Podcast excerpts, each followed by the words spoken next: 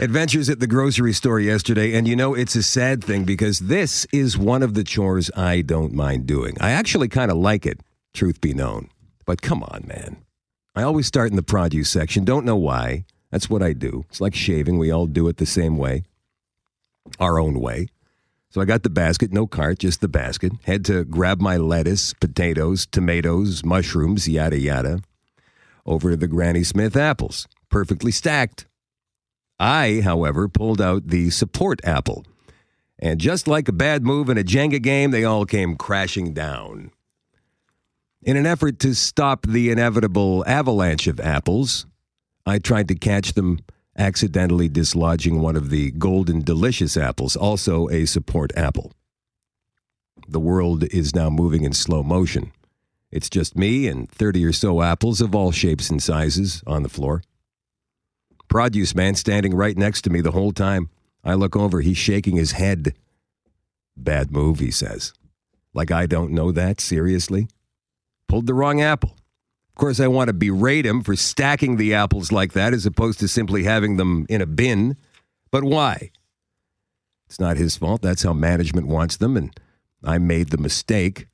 So I take off with my tail between my legs looking for diced tomatoes in a can.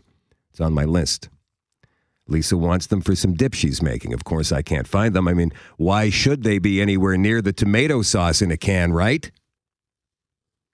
I asked the kid down the aisle. He says aisle 14 right across the store for whatever reason. There I go, aisle 14. Where after eight minutes of looking, I start to think I'm going crazy because I can't find anything like diced tomatoes in a can. So I go back to the kid. Not in aisle 14. Did I say aisle 14? I mean aisle 17. Come with me.